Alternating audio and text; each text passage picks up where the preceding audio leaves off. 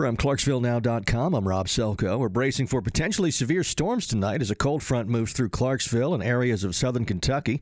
Meteorologist John Cohen is with the National Weather Service. Looks like between 5 p.m. and 8 p.m. we'll have some uh, strong to severe thunderstorms. Could be an isolated tornado, could be some hail. Cohen says the main threat is straight line winds. There is a wind advisory today, so before the storms hit, we may get wind gusts from 35 to 45 miles per hour. Charges are pending against the driver who struck a crossing guard at Rossview High. Clarksville police say the 20 year old Ryan Smith ran a stop sign yesterday. The crossing guard is in stable condition at Skyline Medical Center, Nashville. LG Electronics has announced an informational job fair for the new washing machine plant now under construction in Clarksville. The event is April 18th at the Wilma Rudolph Event Center. The company is requesting that you register in advance. You can find the link on our main page.